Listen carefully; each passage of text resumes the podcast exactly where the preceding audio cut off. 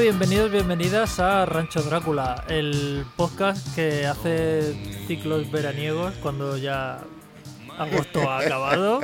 Y que, pero bueno, aquí nos proponemos hacer algo y lo hacemos hasta, hasta el final. Yo soy John Tones, hola Fran, Francisco Serrano, hola.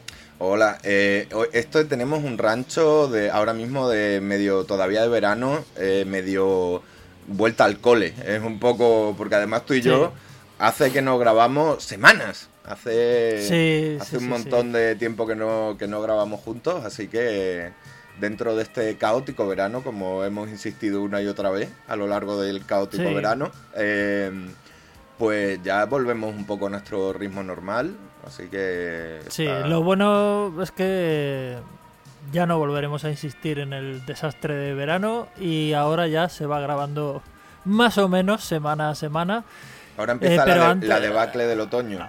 Efectivamente, pero antes de, antes de empezar con la programación habitual, vamos a terminar con el ciclo de, Casas Encantadas que, estábamos haciendo durante el verano y hoy toca y la semana que viene pues tocará otra vez.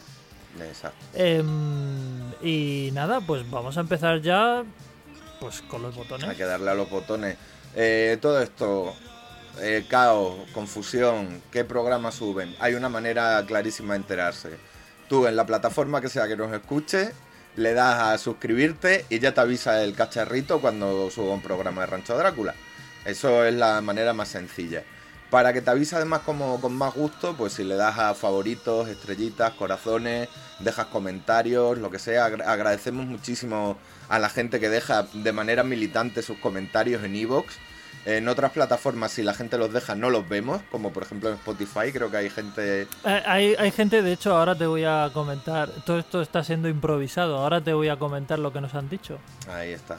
Pues, pues nada, pues eso, la gente que nos deje... Hay gente que está ahí militante, en serio, dejando, dejando comentarios, así que eso lo, lo agradecemos muchísimo, aunque no siempre interactuemos o se nos pasen, sobre todo si ponen comentarios en, en programas antiguos eh, nosotros lo agradecemos muchísimo, nos lo encontramos de repente y, da, mucho, da mucho gustito.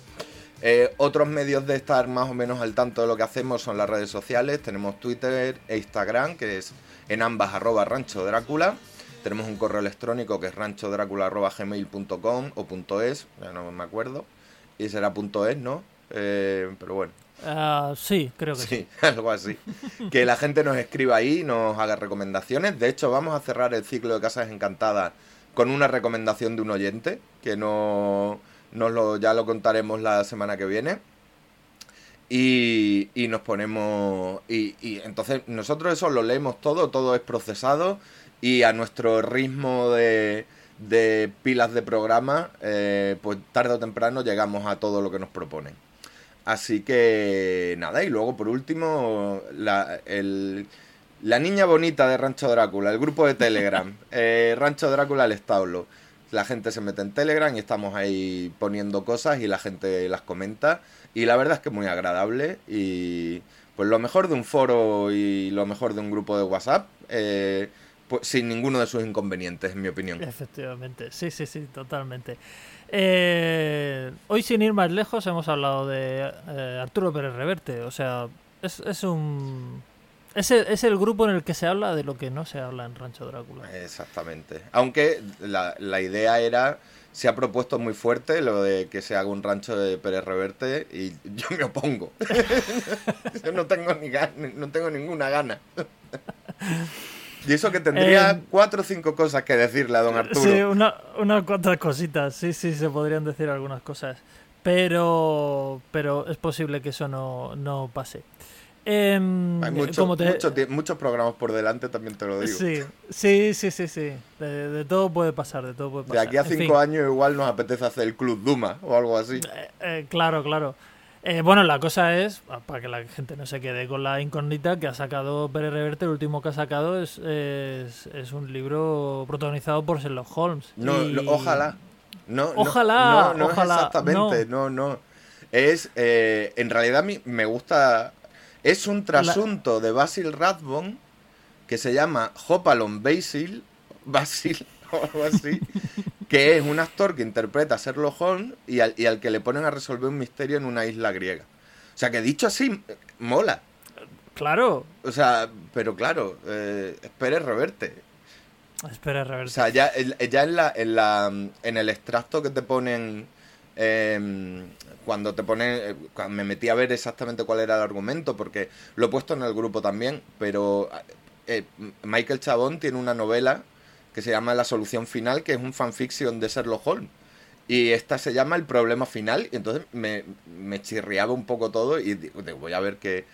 Y entonces leí la, la, sinopsis, que es esta la que te he dicho, ¿no? Es como un actor que interpretaba a Sherlock Holmes, bueno, eh, muy meta todo, supongo. Entonces, tiene, pero viene como un extracto de diálogo de la novela y de estas veces que ya te da, dice, no te sé decir exactamente por qué este diálogo está mal escrito, pero este diálogo está mal escrito. Todo, todo el texto que estoy viendo aquí de la novela ya, ya está mal. No, ya, ya es una, ya es horrible. Pues, pues dicho queda. Pues mira, me quitas un peso de encima, porque yo estaba pensando que sería un fanfiction de Sherlock Holmes y, sabía que iba a acabar picando en esa en ese pozo, eh, pero ya esto me deja un poco más un poco más tranquilo. ¿El de Chabón te lo has leído? No. Pues era una novelita muy apañada. Pues, pues me la anoto. Sí, sí. Eh, y ese sí que es creo que no dice, supongo que por temas, yo la leí hace un montón, pero supongo que por temas de mm, de derechos no dice explícitamente Sherlock Holmes en ningún momento, pero es Sherlock Holmes. O sea, es un es Sherlock Holmes nonagenario a finales de la Segunda Guerra Mundial, eh, intentando resolver un, eh, la aparición de un niño y un loro en un pueblito ah. inglés. Y, ah, qué bonito. Y está... No, la historia no es bonita. Pero está, yo recuerdo me refería a que me refería a que qué bonito el planteamiento de Sherlock Holmes nonagenario. Hay una película y un, niño y un eh, loro también que siempre sabes que, es una combinación estupenda para vivir aventura. sí, efectivamente. Hay una película que también de un Sherlock Holmes en edad provesta, bueno, debe de haber varias. El caso es que eh, esto nos quita de en medio eh, a Pérez Reverte. a Pérez Reverte. Estoy convencido de que la novela de Chabón estará mucho mejor escrita que, la, de Reverte. Y nada, paso a comentarte el comentario que nos ha llegado por Spotify, que seguro que oh, no lo has leído. No. Una pregunta fuera de todo orden de cosas, dice Rolando 250. Nombre alucinante, ya. efectivamente, con mi esposa nos preguntamos desde la lejana Verazategui, Argentina. ¿Cómo sería el merchandising de Rancho y Ranchito Drácula? Hostia. No, sé, probablemente lo haría Johnny Riesgo. Es lo única. Es, muy posible, es, prácticamente la única certeza que tenemos. Yo creo que si la gente busca en internet, que debe haber todavía rastro de las camisetas de prosa inmortal, yo creo que se pueden hacer una idea de lo alucinante que sería el merchandising de Rancho Drácula. Yo creo que bastante. Las camisetas de Prosa Inmortal eh, son, antes de la creación de Rancho Drácula, son Rancho Drácula al 200%. Sí, sí, totalmente. Sí, sí. eh, Edgar, Allan Power, el, mejor personaje jamás creado. Edgar Allan Power, efectivamente. En fin.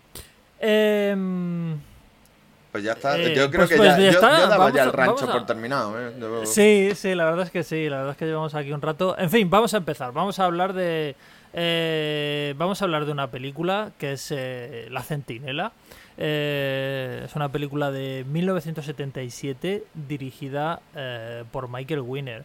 Michael Winner es un, es un director, lo que antes se llamaba un artesano que hacía películas de todo tipo y de todos los géneros, pero que fue famoso especialmente por hacer en los años 70 varias películas con, con Charles Bronson, entre ellas las tres primeras de, de Death Wish, que como sabemos pues iniciaron todo el subgénero de eh, justicieros urbanos y demás. Y hizo también otra con Bronson que se llama The Mechanic, que está muy bien y que tiene el maravilloso título en español de Fríamente sin motivos personales.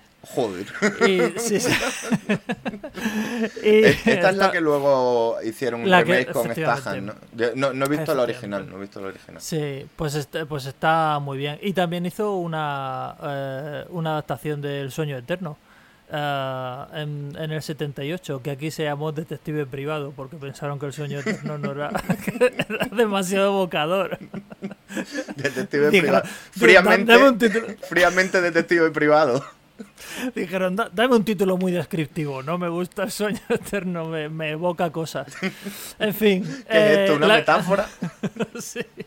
En fin, el caso es que eh, Michael Winner no eh, pues hizo más thriller, policíaco y demás, y esto fue la única vez que hizo eh, una película de terror, pero vaya película de terror que hizo. eh. Mm, eh, vamos, estupenda. Como, como es una peli, de- como tiene que ser una peli de terror setentera, que es, es extraña, arrítmica, antipática. eh, o sea- Efectivamente. O sea, todo lo que me gusta a mí del cine de terror de los 70 lo tiene, lo tiene esta película. Y Sí. es como, un- como una especie de estar desnortado, pero muy bien. O sea, Sí. me gusta un montón. Es una película que además, bueno, tiene un montón de cosas muy chulas que ahora iremos diciendo, pero em, a mí creo que, que- que crea como una atmósfera de pesadilla, pero de pesadilla mala, como de pesadilla de indigestión Sí. eh, que, que, que- que se mantiene toda la, la película. No es que haya un momento en el que empieza el terror. No es la típica película, por ejemplo, eh, La Semilla del Diablo, que es una peli que claramente es una inspiración para, para esta. eh, que empieza como todo muy normal y se va enrareciendo poco a poco. Aquí desde el minuto uno es todo una, una, una locura, una locura. Y bueno, pues si quieres la vamos contando y vamos comentando cositas. ¿No, ¿No haces una pausa simbólica para los minutos musicales que no sabemos cuáles van a ser? Mm, hacemos. Venga, la hacemos. Eh, Tú no- piensas qué minutos pone. No, eh, no, no, no tenemos ninguna canción, pero vamos a poner algo que espero que recuerde a la centinela y enseguida empezamos. Ciego, ciego, ciego, ciego, ciego, ciego, ciego, ciego, ciego, ciego, ciego, que en realidad ve. Se hace ciego, pero ve de puta madre. En realidad ve. Se da cuenta que es de queso en cuanto lo abre. En realidad ve. Cuidado, se pone rojo. No disimula. Es el crack. Ciego, ciego, ciego, ciego, ciego, ciego, ciego, ciego, ciego, ciego, ciego, que en realidad ve. Le gusta la serie Pulseras Rojas, que va de unos niños que van rapados. Después de esta canción sin acreditar en este momento, eh, vamos a... Hay que acreditarla de oído, cada uno en Hay su que casa. acreditar cada uno. Y, y nada, vamos a hablar de, de, de- esta peliculilla. No sé, ¿a ti, ¿a ti qué te parece? A mí, yo no la había visto. eh, era la que tenía más ganas de llegar en el ciclo porque eh, te he oído mencionarla muchas veces. Es una película bastante mítica. eh, y, y me ha gustado mucho, como, como te he dicho. Me parece que tiene todo lo que me gusta del cine de los 70. Que es, es, pues, que eh, es. eh, me repito, ¿no? Pero es cierta. Solo se me ocurre decir que tiene algo antipático. Es lo que dices tú. Es como es una pesadilla, pero una pesadilla de indigestión. No una pesadilla en la que tú te despiertas con alivio porque descubres que estás en un sueño. Es una pesadilla en la que te de- tú te despiertas y resulta que sigues teniendo eh, ardores terribles, un retortijón que, que te pone que te pone al límite de tus capacidades y, y te, encu- te encuentras peor de incluso que cuando estabas dormido, ¿no? Y Sí. creo que tiene esta cosa de, de sudor frío por la espalda, no y de, y de pesadilla, pues que pues que se, se va en- es pe- pegajosa desde el principio, es lo que dices tú. Sí.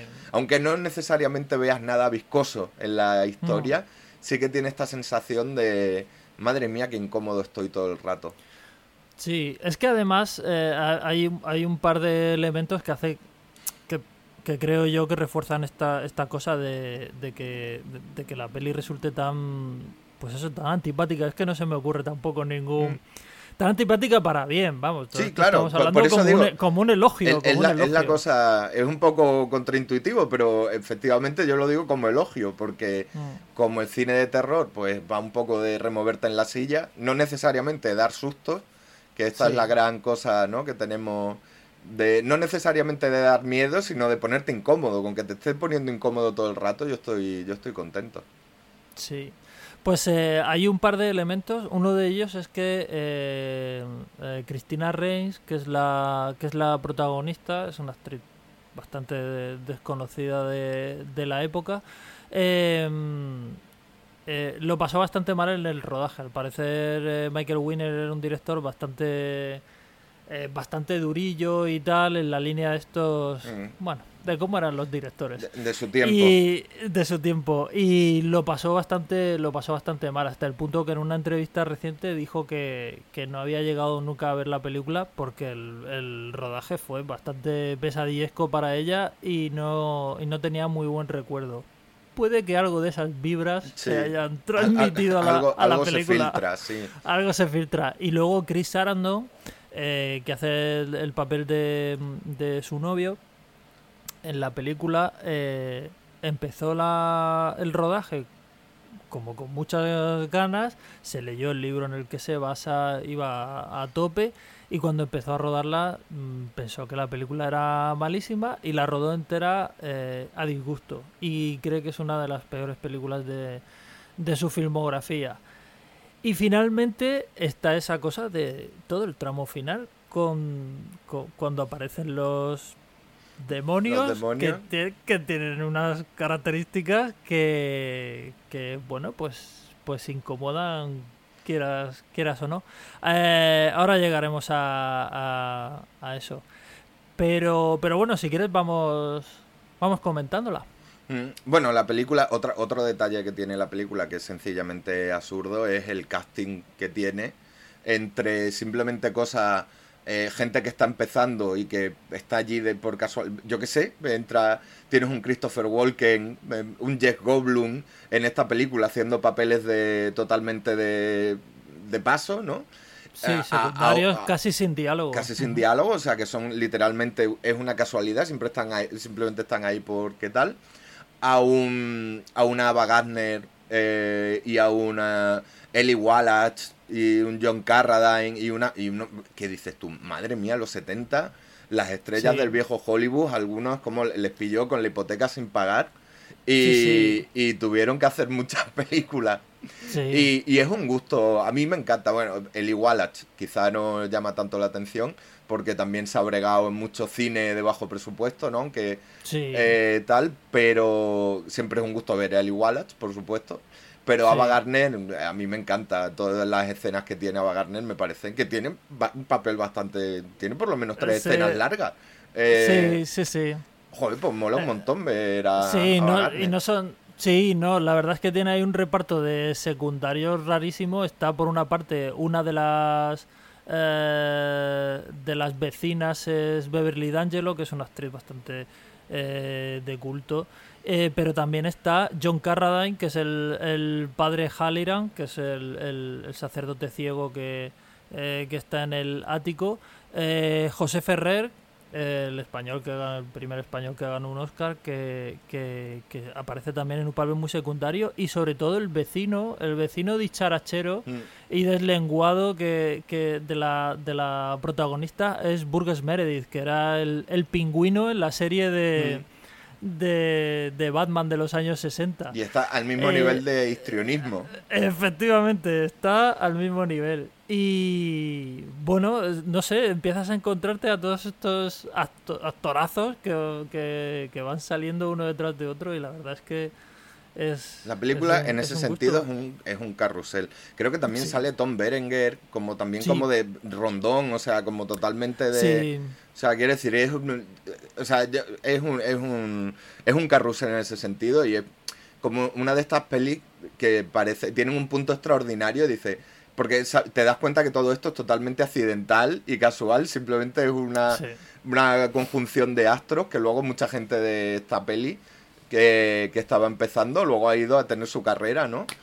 Y, y, y es muy bonito. Pues bueno, vamos a intentar contar un poco el argumento de la película, que yo creo que lo podemos resumir rápido, que es eh, la protagonista, eh, pues es una chica, una, es modelo, ¿no? Eh, es una sí. es una modelo que tiene una relación con el con su novio. Y, y en una cosa que me llamó bastante la atención, aunque están prometidos y se van a casar, ella quiere tener su piso. Tiene, Quiere tener una habitación propia. Es una cosa que me, que me llamó. Luego lo, lo podemos entender en ciertas claves de culpa cristiana, ¿no? De por porque la relación con el novio empieza como ad- adúlteramente, la mujer de la, la esposa del, o sea, el novio ahora es un viudo en realidad porque la esposa se suicidó, pero el suicidio es un poco sospechoso. Y todo esto el personaje subconscientemente, el personaje de, o sea, la protagonista lo sabe, ¿no? De alguna manera, no que nos parece decir luego la película y por eso intenta como ganar distancia. Eh, entonces, Ava Gardner, que es una que es una de una inmobiliaria, le Por cierto, ac- acabo de caer que en la película empieza de la misma manera que empezaba la última película de la que hablamos, La Casa del Diablo, donde la, la persona que le que le, le vende el piso también es una actriz veterana. Ah, es O sea, verdad. que tienen Sí, ahí sí, como sí, un paralelismo. Es verdad, creía que te referías y no sabía al porque hay un prologuito como en Italia que sale como un Sí. conciliábulo vaticano eh, de, de- obispos y cardenales o lo que sea que se reúnen en un momento a, decir una frase y en plan a decir vigilaremos sin y dura dos minutos y luego te da como se te olvida porque dura dos minutos. Ahora, el, uno de los choferes que sale al principio es una persona, yo in- invito a la gente que vea la peli solo por esto, con las cejas más extraordinarias que he visto en mi vida. O sea, hay un chofer que tiene unas cejas que parecen dos mostachos. De, o sea, absolutamente increíble. Eh, y sale nada, sale borroso, pero se aprecia. Es una cosa. Pero bueno, esto es totalmente. Esto. Yo creo que por esto se deberían ganar Óscares, pero bueno, no, Sí. no, no es el caso. Que sabremos nosotros. Claro. Bueno, pues total, que la protagonista eh, alquila finalmente este apartamento, que le dice que pues que tiene... No, creo que ya, ya ve que hay una siniestra figura asomada a una ventana mirando y le dice, pues no, es, el, es un cura que hay ahí que está todo el día mirando por la ventana, no, no te preocupes, que no, no hace un ruido, tal. Y bueno, pues la, nuestra protagonista se muda a este piso y resulta que el piso pues está lleno de vecinos muy extravagantes. Muy, muy extravagantes. Aquí es lo que dices Sí. tú. Tiene este factor semilla del diablo, pero en lugar de normalidad, digamos lo que los vecinos están chifladísimos desde el, desde el minuto Desde el uno. principio, sí, sí, sí, desde, desde el primer momento. Hay una escena que me gusta muchísimo que es la visita a, a dos eh, a dos bailarinas, do- bueno, dos antiguas bailarinas que una de ellas es, eh, como digo, Beverly D'Angelo y, y, y- y tienen un- una conversación y unas en fin, tienen una- unas secuencias. Eh, eh, la, otra actriz, Silvia Mais, describió su personaje, lo tengo aquí apuntado, como eh, una bailarina de ballet eh, lesbiana, loca, muerta, lo- loca, muerta, alemana y zombie. O sea que es- esto fue la descripción que dio de su, de su personaje. Y, y sí, exactamente. Esto es lo que se anotó Eso en el margen del guion, en plan dijo, ya, ya tengo el personaje definidísimo. Y efectivamente, si lo ves, pues ya está claro. Entonces, nada, en este momento eh, descubrimos bastante pronto, en realidad, en la película, que los vecinos no existen, no, no parece haber vecinos, el único vecino es la- el misterioso cura que vive como en el ático de- del edificio. Esto estamos hablando que es un edificio eh, en Nueva York que da como al puerto, o sea, como así, como muy vetusto y tal, y que son los únicos inquilinos del edificio. Entonces el resto, pues aquí, yo la verdad que como no sabía gran cosa de la película, estaba muy intrigado viéndola sin saber por dónde iba a ir. Porque como el giro, el giro clásico de toda esta gente es imaginaria, o toda esta gente está muerta, o toda esta gente este giro tal, te lo da tan pronto la película, dije, ah, pues no sé de qué va la película en realidad. o sea, porque si es como eso, la semilla del diablo, donde de repente no es que todos tus vecinos son adoradores de Satán, no es que el, el psiquiatra del niño está muerto desde el principio de la película, ¿no? Todo este tipo de cosas, pero esta, esta peli gasta esa bala rapidísimo. Enseguida los personajes están diciendo, bueno, la loca esta que dice que ve gente y tal. Pero claro, empiezan a investigar como los nombres de las personas porque se presenta, la llevan como la fiesta de cumpleaños de un gato, eh, de- o sea, quiero decir, todo es como muy, muy extraño, muy incómodo. Eh, la, la protagonista a veces está como muy contenta de estar con ellos y otras veces está como también su, su interpretación es muy errático es muy errática Eh, como el estado anímico del personaje no Sí. y, y la protagonista misma empieza a tener como una serie de alucinaciones donde ve el cadáver de su padre reanimado persiguiéndola por, por, el, por el apartamento. Y aquí había, pues lo que te digo, un batiburrillo que no, yo no sabía por dónde iba a salir la peli y eso me tenía contentísimo. Sí, sí, sí, es que además eh, lo que tú dices es que muestra sus cartas, bueno, muestra algunas de sus cartas, eh, las cartas previsibles, digamos, lo que en otra película, como dices, podía haber sido el giro final, eh, aquí se dice muy al principio y de hecho, eh, como a los 10 minutos de película, ya te está calzando eh, un flashback de trauma juvenil de, de, de la protagonista absolutamente grotesco y, y que y que y, y bueno y que habla de la relación de, de esta mujer con su padre que es que básicamente que se lo, se lo encontró en su casa pues un día eh, eh, acostado con con, con, con un, con, un par de señoras pero haciendo actividades levemente eróticas pero, pero claramente muy, muy locas. un rollo, un rollo king, o sea, no, no, no king shaming, pero para la, la protagonista, pues adolescente es bastante traumático encontrarse a su padre con dos señoras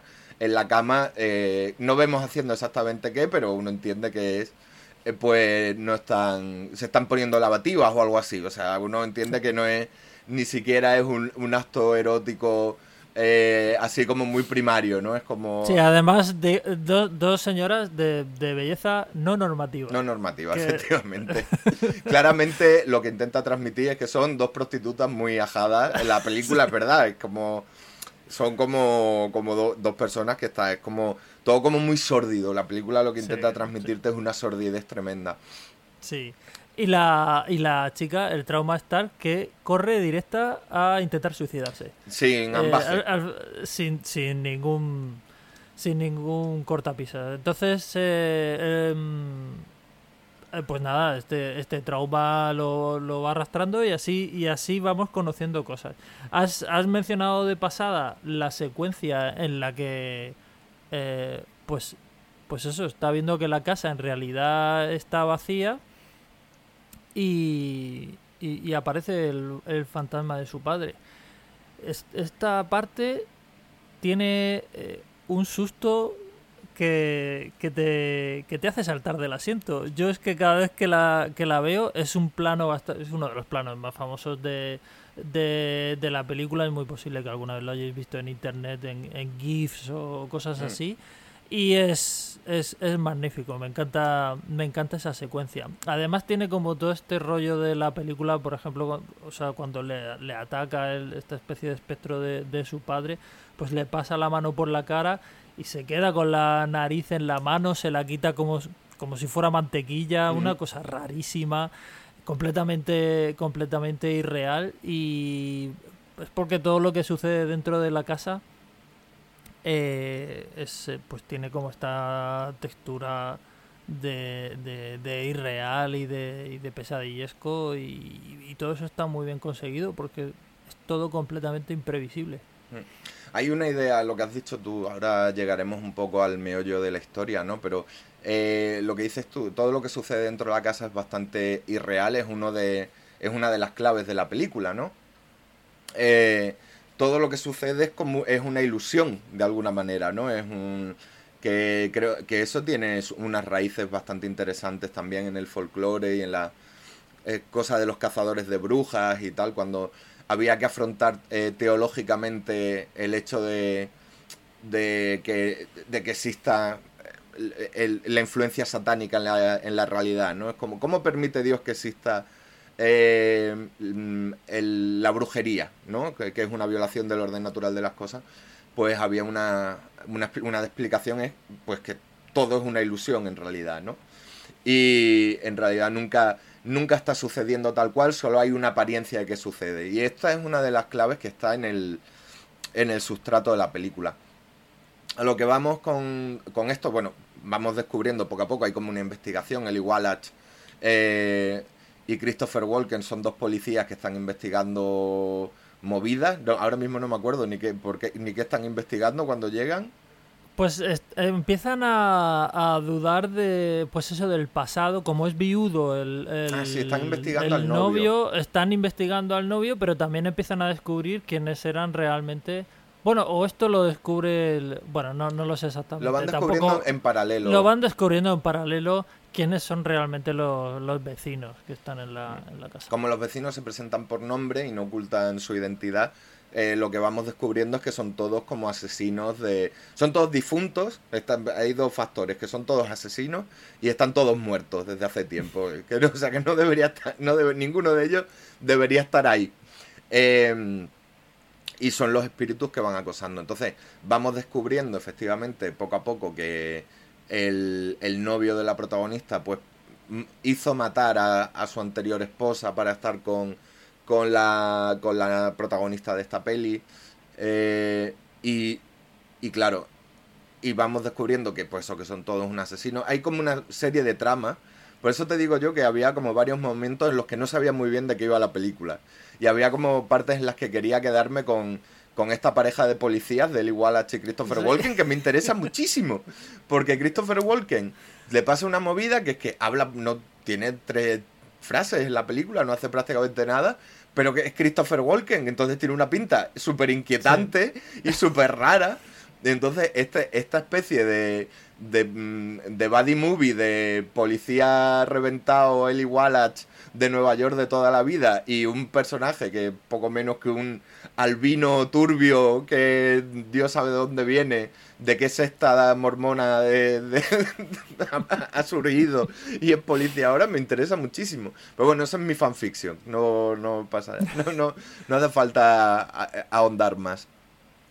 Eh, pues eso, la película como va llevando todas estas tramas, va llegando, por un lado las alucinaciones de la protagonista, eh, la trama, la trama policial, poco a poco, y de repente, claro, reaparecen los curas del principio de la historia, em, y, y- porque a todo esto hay un cura ciego en el altillo, eh, mirando por la ventana, que aparece cada cierto tiempo, y entonces lo que descubrimos es que hay, pues no sería una, un conciábulo, hay una conspiración, iba a decir, pero bueno, no, no sería eso. Hay como una sociedad secreta de curas que se dedican a designar a un, a un o a una centinela para que mire por una ventana, porque eso de alguna manera vigila las puertas del infierno y bloquea, evita que, que el infierno se vierta sobre la tierra. Nunca nos explican demasiado bien por qué tiene que haber una persona ciega mirando, mirando por una ventana, cosa que me encanta, que nos lo expliquen. O sea, Yo, sí, sí, que no lo explican. Es que toda esta parte eh, es, eh, a mí me recuerda muchísimo ah, al, al cine italiano de, de terror, a, todo, a toda la parte más de terror más puro de, de, por ejemplo, de Fulci. Pues toda este, esta movida del cura ciego de las puertas del infierno y tal, es que parece como, pues parece del más allá de la Mm. peli de Fulci. Y, y, y esto a mí me gusta muchísimo, como dices, que no lo, que no lo explique y, y al mismo tiempo es que me parece, me parece maravilloso porque lo que se descubre al final es que la casa son las puertas del, las puertas del, del infierno. Y esto es que es que esto lleva mi nombre escrito, es que, es que no me puede, es que no me puede gustar más. O sea, es que no me puede gustar más que un edificio de apartamentos sea la- las puertas del infierno, pero como además está todo redondeado con, con que es que, claro, por eso los vecinos son famosos asesinos, claro. Claro, si es que pues es el claro, pues infierno. se, explica, se explica por sí mismo, la verdad. Es que tiene una lógica. Eh, bueno, bueno, es que tiene una lógica loquísima que. Sí, como, que- es como que la lógica encanta. de que el, el, eh, la él y- o la centinela sea una persona ciega, por supuesto, sus ojos no pueden ver el mundo convencional. Tiene que tener, la, de alguna manera, la mirada de más allá del velo para vigilar lo que sea que vigile, que queda fuera de nuestro alcance. A lo que nosotros estamos tan ciegos como, como otros. Y esto es como pues encontrándole la lógica, pero que es lógica de, de, de sueño, lógica de pesadilla, ¿no? Entonces lo que descubrimos poco a poco, porque también hay como... La, la, peli me parece interesantísima cómo tiene esta estructura de los policías investigando al novio, el novio investigando a, a, los curas para entender un poco qué, qué coño le está pasando a, a, su novia y la novia pues pasándolo fatal porque tiene alucinaciones y asesinos que vienen a, a, a, celebrar cumpleaños felinos con ella, ¿no? Y... Sí, mientras, es que mientras tanto, mientras sucede toda esta investigación y tal, la, la novia, o sea, la protagonista, está viviendo su propia película de Polanski sí, al margen. Es repulsión. Está viviendo repulsión. Está viviendo totalmente. repulsión al margen de todo lo que sucede. Sí, sí. Y entonces, bueno, pues el, el novio como, como, que va descubriendo que hay como una serie de gente que todos tienen las mismas características, como que eh, son gente que tiene una vida más o menos disoluta, intentos de suicidios y de repente eh, se convierten en curas o en monjas o, o, lo que sea, tanto hombres como mujeres, y acaban como ocupando un lugar y sucediéndose unos a otros, ¿no? Y todos tienen como la misma eh, el mismo el mismo modelo, como pues como la protagonista literalmente, ¿no? Pues tienes como tus culpas, tus intentos de suicidio y tal. Entonces, básicamente es que como lo que descubrimos por fin es que como hay como una serie de gente predestinada a ocupar o a poder ocupar este puesto como de vigilante de las puertas del infierno, y las fuerzas del mal eh, se dedican a torturar psicológicamente a esta persona intentando provocar que se suicide. Entonces, eh, es lo que decía antes, ¿no? El, y lo explican tal cual, que el, el, de, el demonio no tiene poder para in, interferir con el mundo material, hacer un, da un daño real, eh, solo puede causar una, tener una apariencia, ¿no? Y volver loca, entonces lo que intenta es volver loca de culpa y de... Y de y, y, desestabilizar a la protagonista para que se suicide y de alguna manera que en algún momento se rompa esa cadena de vigilantes y las puertas del infierno pues se, se abran y, y, y, reine el mal sobre la tierra, ¿no? Y, esa, y, claro. de, y, de, eso, resulta que la peli va de eso al final. O sea, de todo lo que hemos visto, pero la peli va de eso. De sí, cómo la porque... protagonista tiene que, eh, quiera, un poco quiera o no, que es la verdad, que es la parte amarga, tiene que ocupar ese lugar de centinela eh, y no y no puede y no puede resistirse no no mm. puede la cuestión es que hay un momento en el que las puertas de, del infierno eh, se, se, llegan a abrir levemente en el, en el clima final y hay, una persecución ya que, que ya entra dentro del terreno de lo demencial completamente porque los demonios, los monstruos que salen son eh, son, son a ver, cómo, a ver qué, qué, palabra, qué palabra voy a usar la palabra la palabra clásica de la historia del cine que es que son freaks. O sea son son gente con con deformidades reales. Y, y esto esto no es algo que se vea todos los días en el no, cine. Eh, y además que, que usado con, un, con una voluntad de, de shock, o sea, totalmente, o sea, quiere decir que van a ponerte es... Eh, pe personas que tienen mutilaciones, que tienen eh, pues alguna... Eh, problemas de nacimiento claramente, le faltan miembros, tienen deformidades en la cara, tienen todo, todas estas cosas y está usado para desazonarte completamente y crearte una es... sensación tan maquillada. O sea, además de todo eso, están maquillados, maquillados. Y, y, están todos destinados a hacerte. Es que un poco el festival de cuando hicimos la peli de. A Darkson, la de la peli sí. irlandesa, ¿no? Que también había como al final un, un carrusel de demonios que aparecían, ¿no? pues esta idea de al final aparecen los tal, pero sin ningún... Son los años 70, todo vale, nada, nada. No, no existe ninguna noción de buen gusto ni de sensatez y entonces se utiliza con un pues con una voluntad de, de es que y es muy impactante. Ver supongo que verlo entonces era muy impactante y verlo ahora es igual de impactante. Verlo ahora es igual de impactante porque eh, obviamente por razones obvias pues seguimos sin estar acostumbrados. O sea nos hemos acostumbrado a muchas cosas en el, en el cine y hay cosas de, de los 70 pues que ahora nos resulta pues que ya lo tenemos superado y muy visto. Pero esto no. O sea esto resultaba impactante entonces y, lo, y sigue resultándolo ahora. Y, y al parecer eh, cuando Michael Winner puso la, la película, eh, porque esto es una película de, de estudio, o sea, esto es una película de, eh, de, bueno, no de gran presupuesto, pero, pero sí producida por, un, por, por Universal y demás. Y cuando se lo puso a, a, los, a los jefes de Universal, al parecer hubo como un silencio incómodo al final de la proyección, que no sabían que, o sea, no sabían qué hacer con, con, con esta película, obviamente. Eh, y, y no es de extrañar, y tiene esto que a mí me gusta muchísimo, que es eh, que es a la vez una película, pues eso, de gran presupuesto y se nota en cosas como el reparto, sin Sí. ir más lejos. Se nota, por ejemplo, en el reparto y que claramente no es una película de serie B, la fotografía, lo- la- los decorados, los, o sea, todo eso es de, de película de gran presupuesto y de repente se mete en el mundo de la explotación, o sea, de la... En un mundo. En un mo- efectivamente, mundo, se mete en un mundo. en- efectivamente en un mundo, en un en, un documental de, de hecho solo para para eh, para impactar y, y, y- y para buscar el shock y, y demás.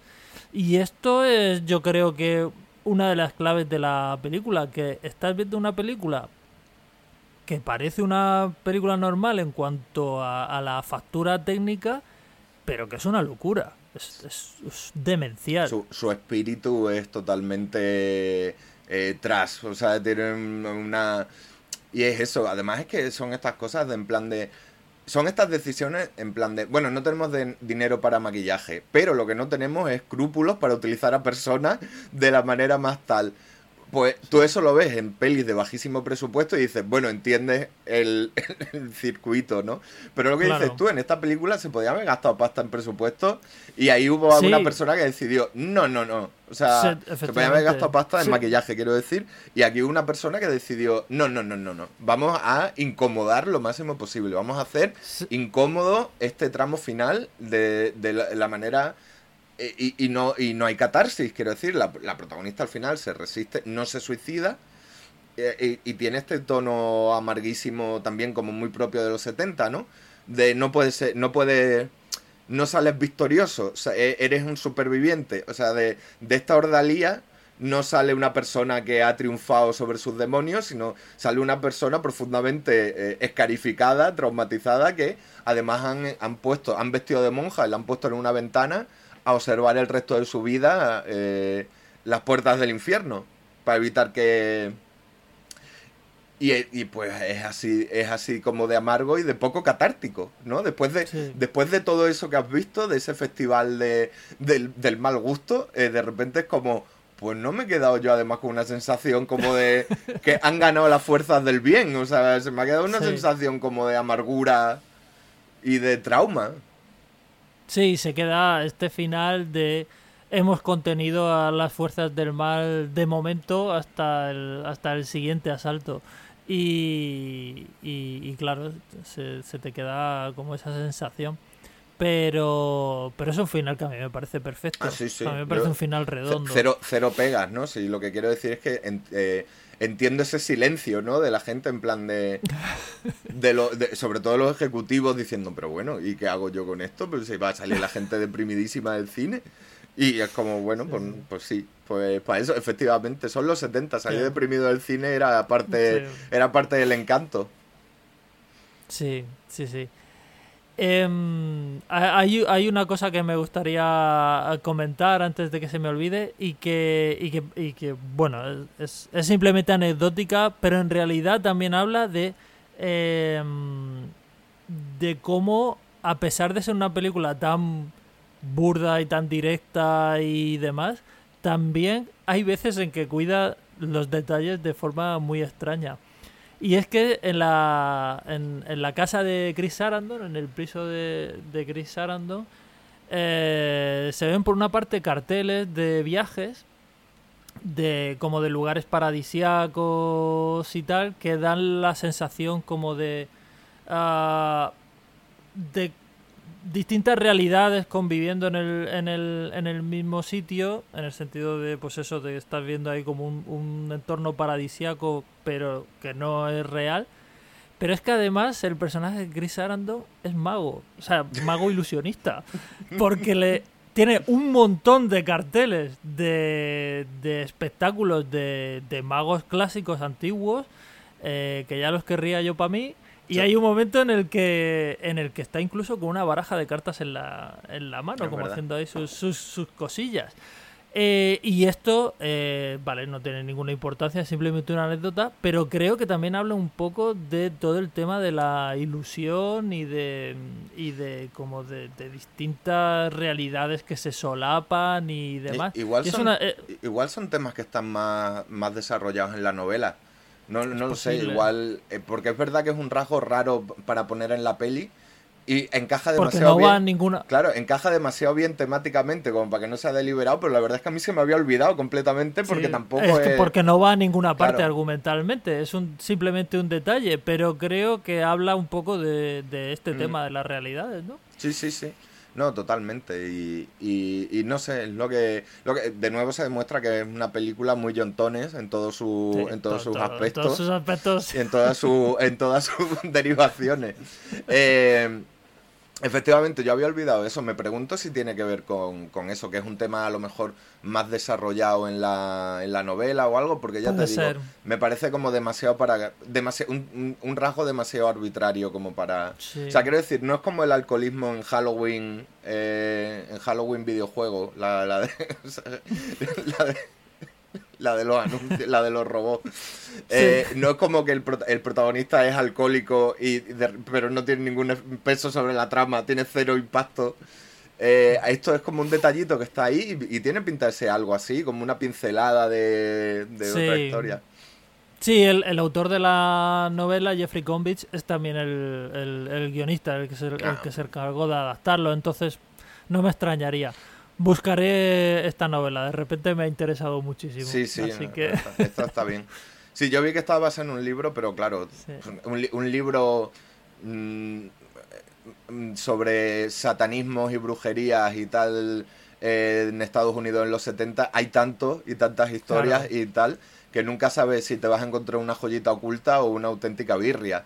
Entonces, bueno, pero sí, yo también, no sé ni si estará publicado en español este libro, nada, idea, pero, está- pero estaría bien echar, estaría bien echarle el guante, sí. Sí. Pues eh, bueno, pues eh, la verdad es que esta película nos ha gustado muchísimo. Vamos de peliculón en peliculón en este ciclo y eh, y nada.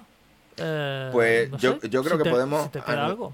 Eh, recordamos a todo el mundo, todo el mundo lo sabe ya, que eh, perdimos el primer episodio del- de este ciclo, entonces no sabíamos, vamos a hacer otra película, no la peli, no la peli que grabamos en principio, pero la peli por anunciarlo ya para la semana que viene, la gente os lo pondremos en redes y tal, pero vamos a hacer la Cumbre Escarlata de Guillermo del Toro que nos recomendó un oyente, ya lo contaremos cuando hagamos, grabemos el programa. Y, y nos ha parecido una peli también de Casas Encantadas, que la verdad es que a mí se me había pasado por alto, lo dijiste tú, y dije, pues cae perfecta. Sí, quizás sea la más canónica de todas. ¿no? Sí, sí, sí. como además tiene como el rollo de, de, de atmósfera y de historia típica de, De de historia de casas encantadas, 100%. efectivamente. Totalmente. Así que, así que, Así que pues si la gente quiere hacer los deberes, ya lo avisaremos por otras vías, pero esa va a ser la de cierre o semicierre. Yo este ciclo, la verdad, la gente también nos ha animado a seguirlo indefinidamente. Yo más que cerrarlo lo dejaría entreabierto, porque total nos gusta a nosotros más una casa encantada que tal. Pues igual que, pues no, yo creo que de vez en cuando nos hacemos una peli de casas encantadas La sumamos y, la, seguimos de- con el ciclo. Yo creo que voy a cambiar, eh, voy a quitar lo de el cine de verano y voy a poner ciclo Casas Encantadas en los títulos y, queda, y queda todo eh, resconeado para que este ciclo sea siempre así.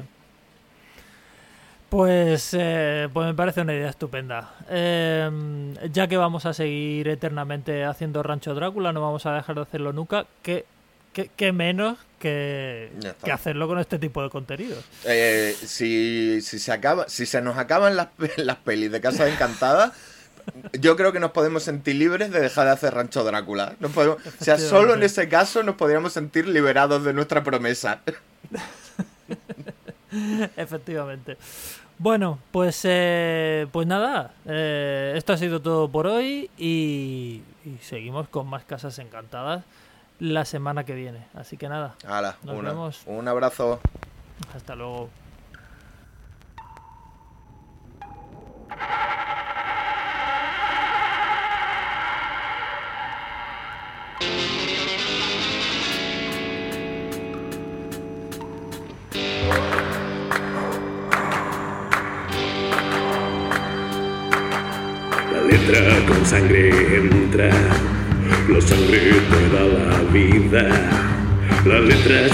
Con sangre suele ser más divertida.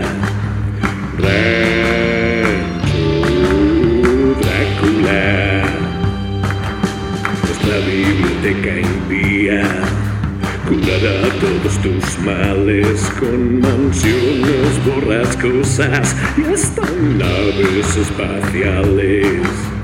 Rancho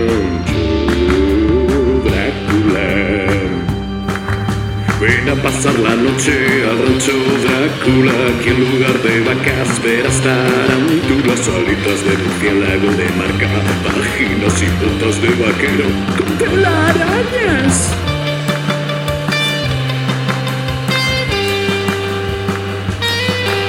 Sintoniza nuestra radio, hecha en un cajón de pino con tierra de Transilvania y forrado de bolsilibros. Rancho. Si te gusta lo que escuchas, pulsa todos los botones para hacer zumbar de gozo a Francisco y a. Rancho.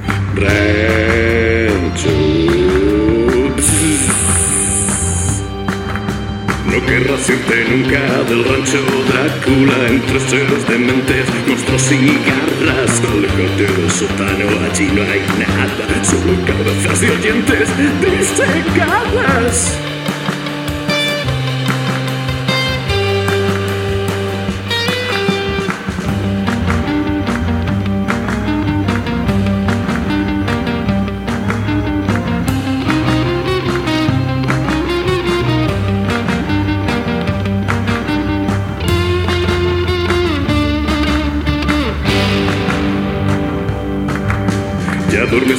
Siempre en el rancho Drácula junto a otros esqueletos en una jaula. Te sacaron los ojos con una espátula. Conservas tus orejas, con eso bastará.